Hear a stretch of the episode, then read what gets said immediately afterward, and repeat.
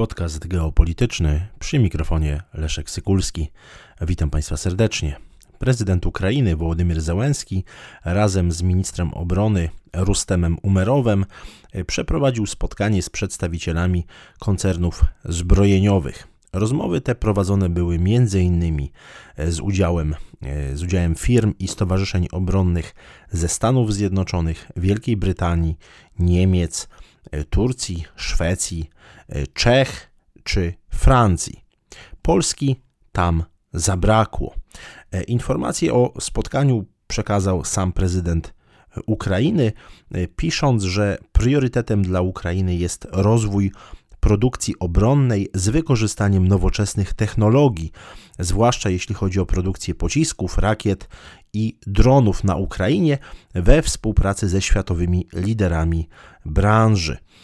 I tutaj na tym spotkaniu omawiano perspektywy partnerstwa, wspólnej produkcji broni. Tak jak powiedziałem, były obecne firmy czy z Czech, czy z Wielkiej Brytanii, czy z Niemiec, którym prezydent Ukrainy proponował specjalne warunki, tak aby rozwijać produkcję ze stroną ukraińską.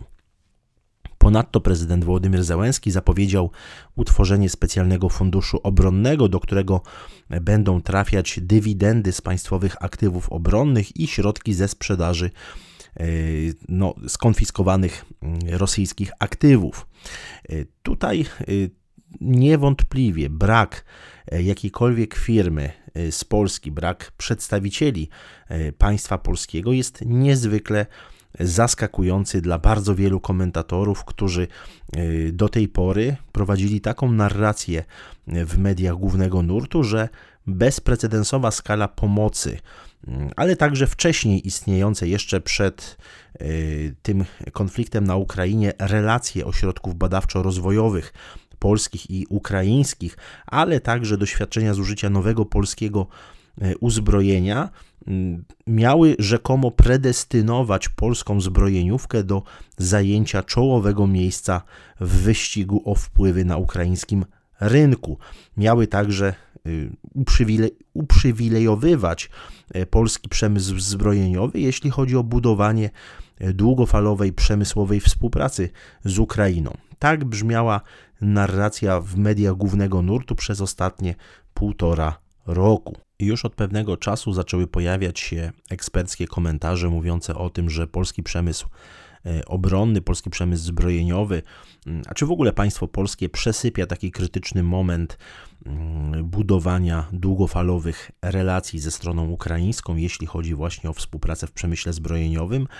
Pojawiały się pojedyncze głosy, że znacznie skuteczniejsi w budowaniu pozycji i mm, współpracy obronnej na Ukrainie mm, są Niemcy czy Brytyjczycy, a mimo to 20 września bieżącego roku premier Mateusz Morawiecki mówił w Radomiu, że polska zbrojeniówka rozwija się bardzo bardzo dobrze, że polski e, przemysł będzie na światowym poziomie, że w Polsce powstaje broń światowej jakości, że coraz więcej e, produktów Polska eksportuje, jeśli chodzi o właśnie mm, przemysł, przemysł zbrojeniowy i tak dalej, i tak dalej. Tutaj kreślił bardzo szerokie, mm, można powiedzieć, takie plany i perspektywy ekspansji polskiego przemysłu zbrojeniowego.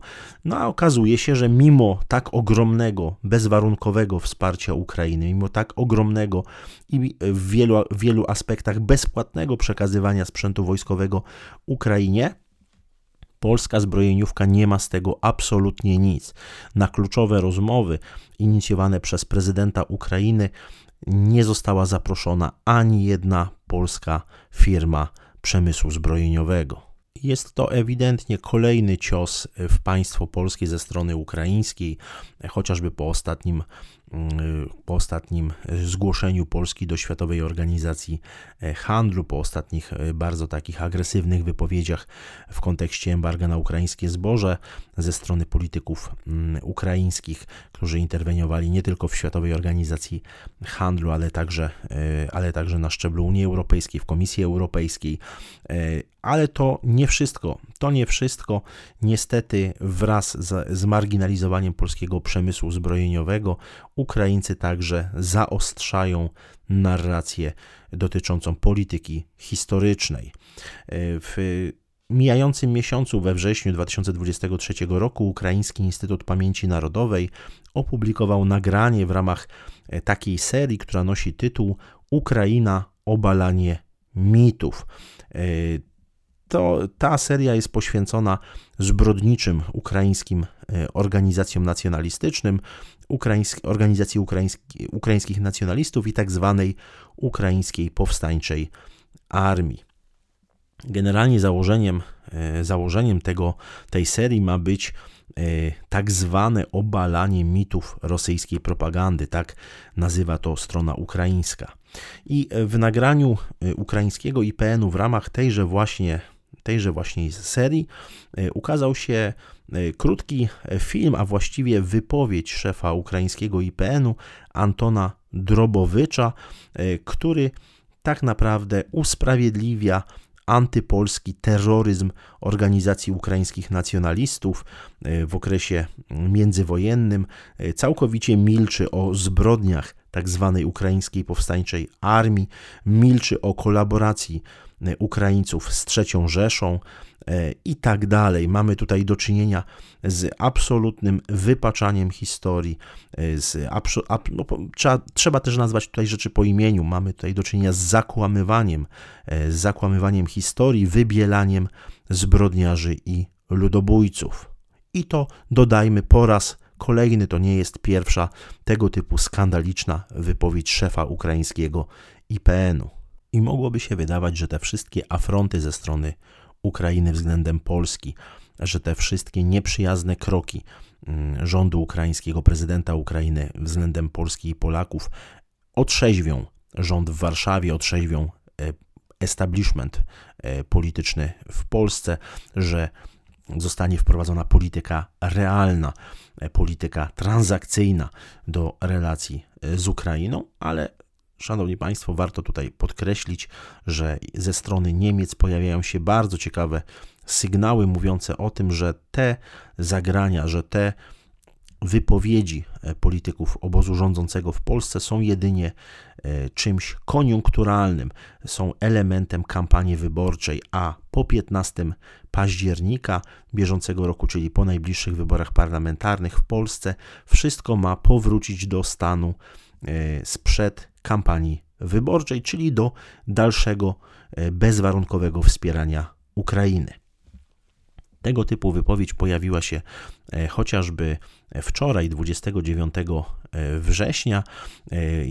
Jest ona mm, autorstwa niemieckiego dziennikarza Juliana Rybke, e, dziennikarza e, czasopisma Bild, e, który powołał się na swoje rozmowy w Polsce, które przeprowadził w Poznaniu z ekspertami do spraw bezpieczeństwa i obronności i napisał wprost, że obecnie no, jest sytuacja, gdzie nie mówi się bardzo głośno o dalszym wspieraniu, zbrojeniu Ukrainy, ale że Polska na, będzie nadal przekazywać sprzęt wojskowy, będzie nadal pomagać militarnie Ukrainie już po wyborach. Teraz zresztą Rybkę napisał, że jest o tym wszystkim cicho przed e, wyborami, natomiast otwarcie po wyborach parlamentarnych w Polsce e, ma Polska powrócić do takiego właśnie bezwarunkowego militarnego wspierania Ukrainy, co w mojej ocenie jest absolutnie sprzeczne z polską racją stanu, ponieważ to nie jest nasza wojna.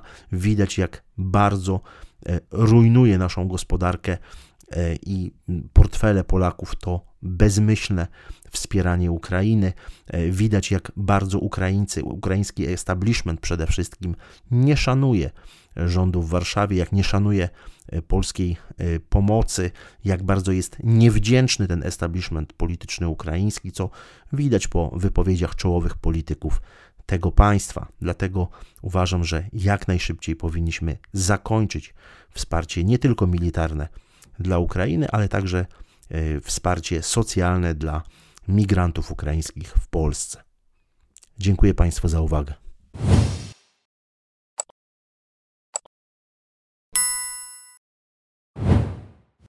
Szanowni Państwo, zapraszam Państwa serdecznie do odwiedzenia księgarni geopolitycznej, gdzie w sprzedaży jest już drugie wydanie mojej książki zatytułowanej Geopolityka a bezpieczeństwo Polski. To książka, która w sposób przystępny pokazuje genezę najważniejszych koncepcji geopolitycznych, które kształtowały e, polską myśl geopolityczną, polską politykę zagraniczną e, i rzuca nieco więcej światła na otoczenie międzynarodowe Rzeczypospolitej współcześnie.